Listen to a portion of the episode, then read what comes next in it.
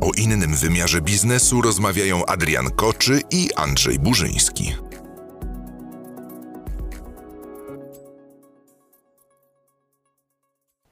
Dzień dobry, witają się z Wami Andrzej Burzyński. i Adrian Koczy.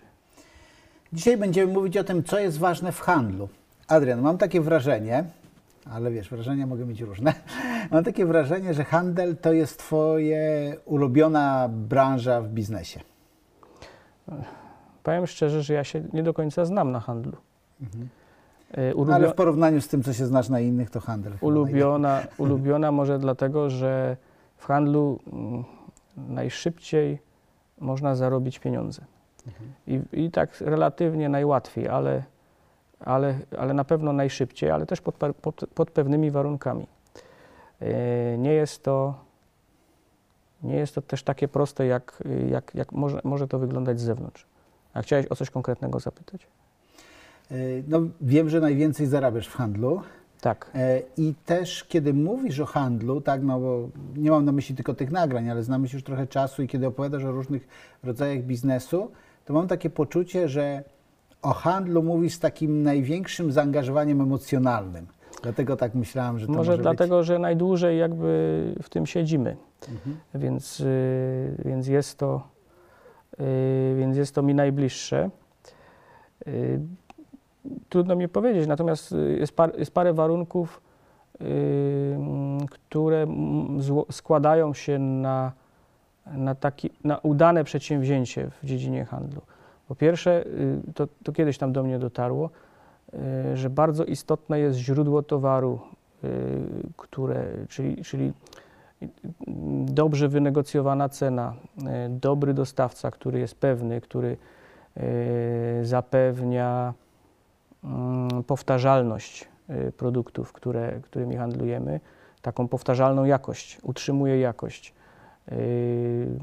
A nawet jeżeli nie utrzymuje jakości, to znaczy jeżeli mu się wpadają jakieś, zdarzają jakieś wpadki, to potrafi się jakby w tym wszystkim znaleźć. No, powiem Ci przykład, że kiedyś y, z Chin dostaliśmy, nie wiem, 5 czy 10 tysięcy lamp, w którym płytka, y, jakieś płytki, takie wydrukowane płytki były wadliwe. I te lampy y, no po prostu albo nie działały, albo działały krótko i potem się coś tam wypalało w nich.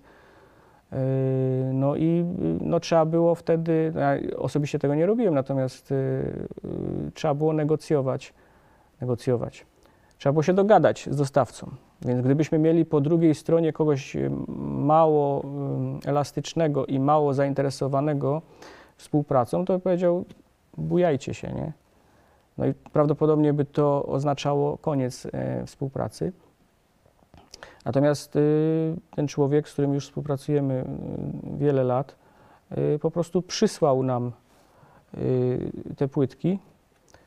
Mało tego, zrekompensował w cenie y, koszty mm, jakby wykonywania tych napraw gwarancyjnych. W całej tej partii tych lamp trzeba było wymienić e, te elementy.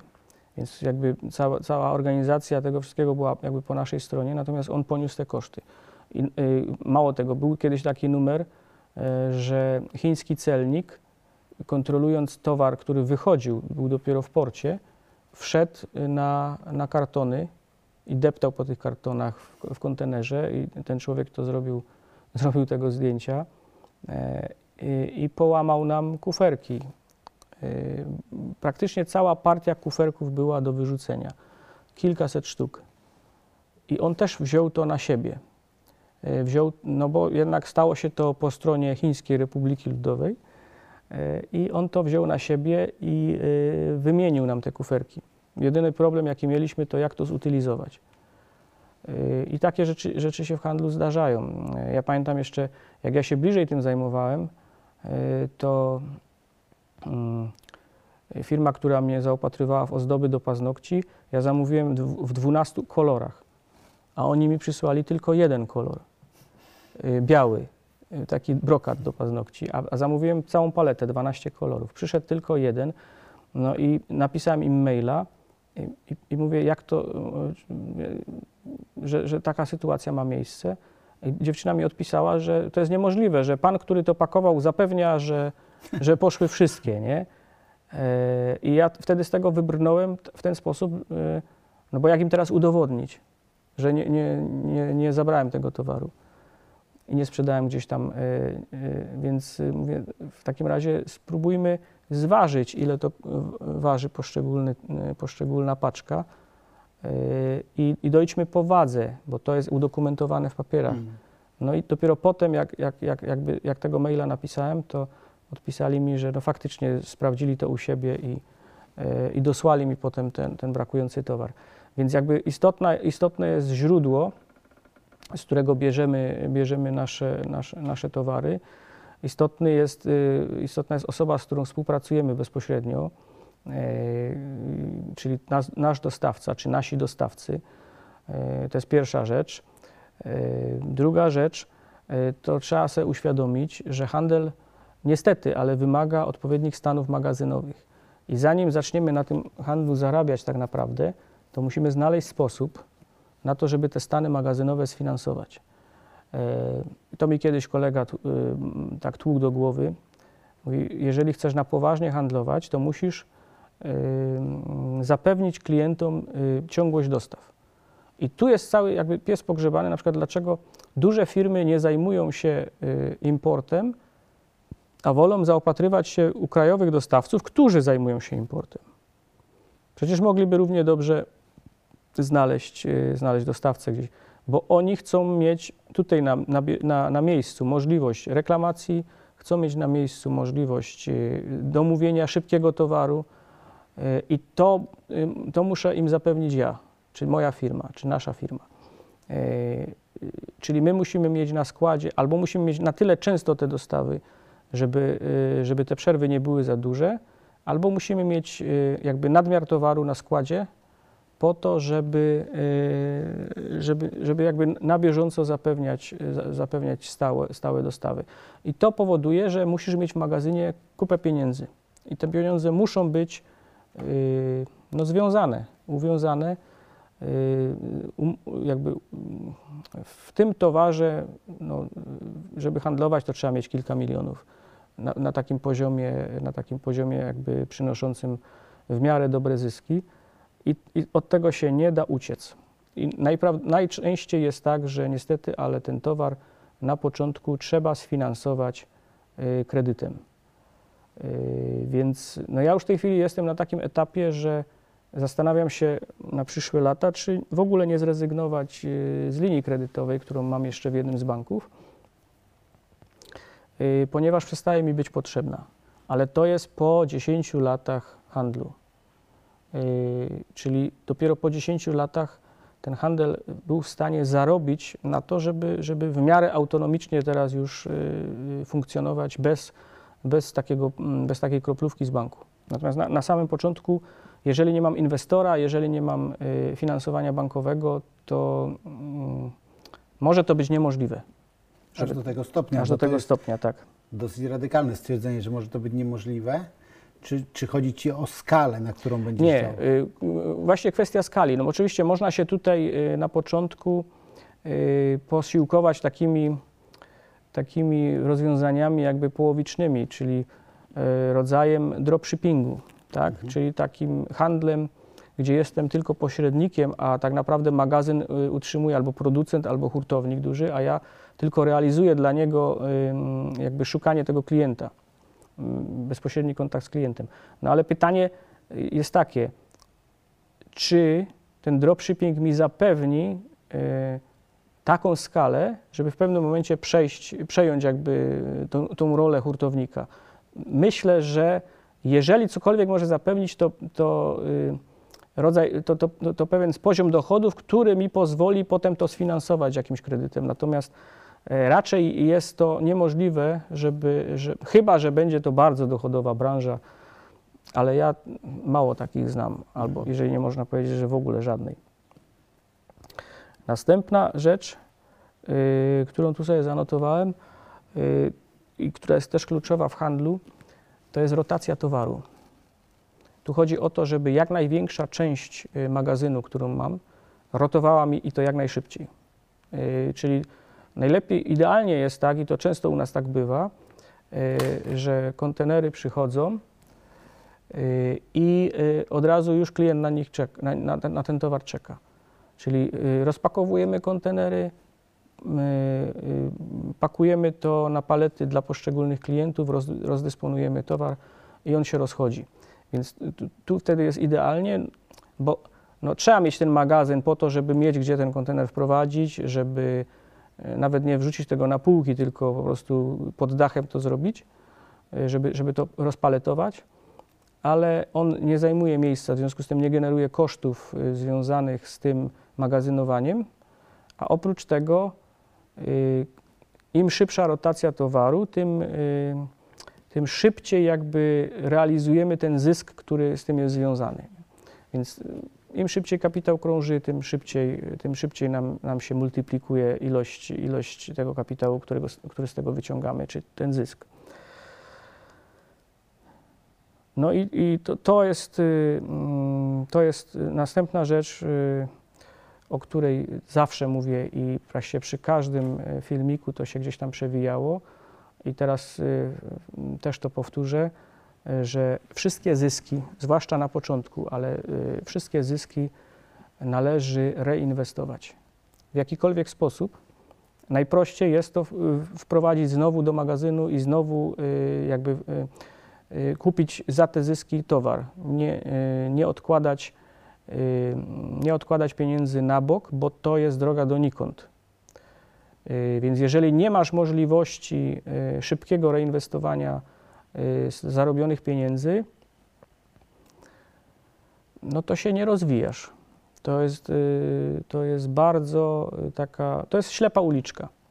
Możesz dużo zarabiać, ale nie rozwiniesz się, bo nie reinwestujesz swoich pieniędzy. Klucz do, do sukcesu, klucz do zarabiania naprawdę sporych pieniędzy leży nie w tym, ile zarabiam, ale w tym, co robię z zarobionymi pieniędzmi. No i tyle. No tak, ale tutaj taki problem, który zauważyłem wielu klientów, którzy już zarabiają i mówią, no dobrze, ale w którym momencie mam przestać reinwestować? Ja chciałbym też skonsumować część zysków na różnego rodzaju rzeczy, tak? No ale nikt ci nie broni y, konsumować. Ja też konsumuję. Wyjeżdżam na zagraniczne y, wakacje, y, kupuję samochody, którymi jeżdżę, remontuję dom, kupuję dom. Więc y, trzeba sobie założyć, że część y, z zarobionych pieniędzy y, po prostu trzeba przeznaczyć na swoje potrzeby. Mm, Natomiast mm, bywałem, czy widziałem firmy, to była śmieszna sytuacja, bo e, wiele lat temu poznałem, e, czy pracowałem w firmie e, pewnego człowieka, który realizował produkcję dla kopalni. Wiadomo, kopalnie płaciły w różny sposób, czasami mm, z opóźnieniem, czasami w barterze węgiel dawały zamiast, za, zamiast, e, zamiast pieniędzy. E, I bywały takie sytuacje, że ten pan, który mój, moim był wtedy pracodawcą, jechał do kopalni i przywoził jakieś pieniądze. I wtedy na niego już czekała żona i córka. Zanim jeszcze dojechał do firmy, to one go łaskawie zabierały na zakupy.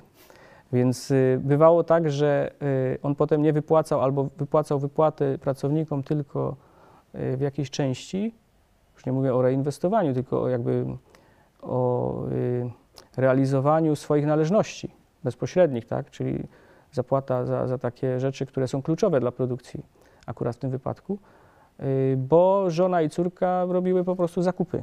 I to takie zakupy, no, one nie miały świadomości, że nie wszystkie te pieniądze, które on przywoził, albo niewielki procent należą do niego, reszta, y, reszta y, powinna być, no i ten człowiek nigdy nie rozwinął firmy. On narzekał, że podatki mu nie pozwalają rozwinąć firmy, że VAT, który płaci, nie pozwala mu rozwinąć firmy, że nie pozwala mu tego wyposażyć na, na takim przyzwoitym europejskim poziomie. A tak naprawdę przeszkodą nie było to, jaki mieliśmy system nie do końca, przeszkodą było, była ta jego filozofia, a właściwie jej brak. Że on pozwalał y, tak naprawdę swojej żonie i swojej córce decydować o tym, y, na co idą te pieniądze, które, które zarabiał. No i tyle. No wiadomo, pieniądze szczęście nie dają, dopiero zakupy. Dopiero zakupy, tak, dokładnie. Tak. E, Okej, ale y, ponieważ słuchają nas różni ludzie, na przykład Kacper, tak, pozdrawiamy Cię Kacper, jeżeli słuchasz młody chłopak, który po maturze teraz idzie na studia, ale już myśli o y, własnym biznesie, e, tacy ludzie czasami słysząc to, co Ty mówisz, myślą sobie tak, no dobrze, no to nie ma sensu, żebym zakładał biznes, jeżeli ja mam wszystko reinwestować, a z czego ja będę żył? no to wtedy zawsze można pracować na etacie. Natomiast y, no, y, trzeba szukać. Jeżeli, inaczej, jeżeli ktoś jest, jeżeli ktoś odczuwa wewnętrzną potrzebę, ja tego nie potrafię zde, zdefiniować, ale ja jako młody człowiek w tym, w tym samym położeniu, jakby przed maturą czy po maturze, y, jako młody człowiek wiedziałem, że będę, y, że będę prowadził y, biznes, że będę prowadził swoją działalność i chciałem to bardzo robić. I nawet nie, nie ze względu na, na, jakby na pieniądze zarabiane, yy, właściwie trudno mi w tej chwili określić, jak, dlaczego było takie moje myślenie. Natomiast to trwało 20 lat, zanim do tego do, doszedłem, yy, biorąc pod uwagę wiek Kacpra. t- To ja, dosz, ja swój tak naprawdę biznes otworzyłem dopiero po 30. I 20 lat około mi zajęło dochodzenie do pewnego poziomu nie tylko finansowego, ale też wiedzy, do pewnego poziomu doświadczenia. Więc y, ja wcale nie zakładam, że wszyscy młodzi ludzie, którzy dzisiaj marzą o tym, że będą prowadzić biznes, że, że, że w tym kierunku, yy, że inaczej, że osiągną ten cel. Prawdopodobnie większość z nich nie osiągnie i być może nie ma w tym nic złego. Natomiast no trudno mi powiedzieć, co mogę poradzić człowiekowi, który nie ma matury. Yy, On musi tak to wyskalować, yy, albo żyć na tyle skromnie, żeby móc większość środków reinwestować, albo żyć, albo zarabiać na tyle, żeby, żeby starczyło i na jedno, i na drugie. No, ja mam e, wspólniczkę, która zaczęła myśleć o prowadzeniu swojego biznesu już w wieku lat kilkunastu, jeszcze będąc w podstawówce, i wtedy zaczęła już na to oszczędzać. Do tego stopnia, że jak babcia dawała jej 50 zł na, na autobus, na bilet miesięczny, to ona chodziła piechotą i odkładała. Będąc na studiach, y, wszyscy, y, wszyscy y, jej koledzy, koleżanki chodzili na imprezy, a ona rozklejała ulotki i zarabiała w ten sposób. Potem, y, jak już kończyła studia, to kupiła karcher i starą korsę i rozpoczęła biznes polegający na myciu samochodów. Y, I to już, y, i, i jak ona umyła samochód, to on się natychmiast sprzedawał. Więc, y, no, a, a dzisiaj y, jest moją wspólniczką, zarabia dobre pieniądze, y, jest w zupełnie innym miejscu, więc pewien rodzaj determinacji jest potrzebny i pewien rodzaj takiego no, zaparcia. No dobrze, no to będzie z kategorii trudnych pytań. Mówisz, że o, o determinacji, o zaparciu, żeby założyć biznes. Dlaczego tak długo czekałeś, żeby założyć własny biznes? To nie tak długo czekałem, tylko parę razy miałem falstarty. Y, Taki pierwszy biznes y, założyliśmy, już to kiedyś opowiadałem, bodajże w 93 roku, a maturę zdawałem w 86. Potem jeszcze w 86? Nie, w 88. Maturę zdawałem w 88 i zaraz poszedłem do wojska. Po powrocie z wojska e, nie miałem żadnych kapitałów, więc musiałem pojechać na zachód, troszeczkę pieniędzy zarobić. I 92 albo 3 założyliśmy pierwszą firmę, mm, która nie wypaliła. Mm, Sporo się na tym nauczyłem. Yy, Potem wróciłem na etat. Potem stwierdziłem, że na tym etacie jednak za mało zarabiam. Potem pojechałem znowu do pracy na zachód i po powrocie z zachodu 2002 założyłem firmę. Więc to ciągle było jakieś dobijanie się. E, Ciągle był ten niepokój i ciągle było to, że jak mnie nie wpuszczą drzwiami, to wejdę oknem albo kominem. No i w pewnym momencie się udało, ale to nie było tak, że czekałem z założonymi rękami, czekałem bezczynnie. To był okres, który był e, związany z ogromnym stresem, z ogromną niepewnością, z ogromnym brakiem poczucia stabilizacji. Yy, I to wcale nie jest tak, że, że, to, była, że to była komfortowa sytuacja. No to dzięki, że to przybliżyłeś, bo myślę, że to da taki szerszy obraz. Dobra, będę szczery, ja wiedziałem, że tak było, tylko tylko wiem, że jak się ciebie słucha, jak z tobą rozmawiam, to staram się wczuć w to, co może myśleć człowiek, który, Ja rozumiem. y, który ogląda na przykład nas pierwszy raz i mówi, nie kleją mi się te dwie rzeczy. No Tak. wiadomo, mamy parę minut, więc zrobimy tutaj skrót. Super, dzięki za podzielenie się. Czy jeszcze coś do tego tematu chciałbyś dodać? Nie, oprócz tego, że Adrian i Andrzej to nie jest żadna deklaracja polityczna. A tak, mieliśmy taką sytuację, kiedy zaczęliśmy reklamować e, na, na nasz portal płatne reklamy, to je, w jednym medium dostaliśmy informację, że, e, e, że ten, te medium nie reklamuje rzeczy politycznych. I później tam dzwoniłem do tej centrum, gdzie tam obsługują, tak, gdzie można zgłaszać reklamacje i mówię, i ten człowiek zaczął się śmiać i mówi, wiesz, algorytm odkrył, że Adrian i Andrzej i robicie reklamę, zbliżają się wybory, bo Że to się nie dodaje. Tak, że, że pewnie to jest jakieś polityczne, no więc... To nie jest takie- polityczne. To nie jest polityczne. E, Od polityki stronimy z daleka, od biznesu nie i zapraszamy Cię do kolejnych nagrań, które już się okazały i które jeszcze się ukażą. Dzięki Adrian. Dzięki. O innym wymiarze biznesu rozmawiali Adrian Koczy i Andrzej Burzyński. Więcej podcastów możesz posłuchać na www.mentorzydlabiznesu.pl.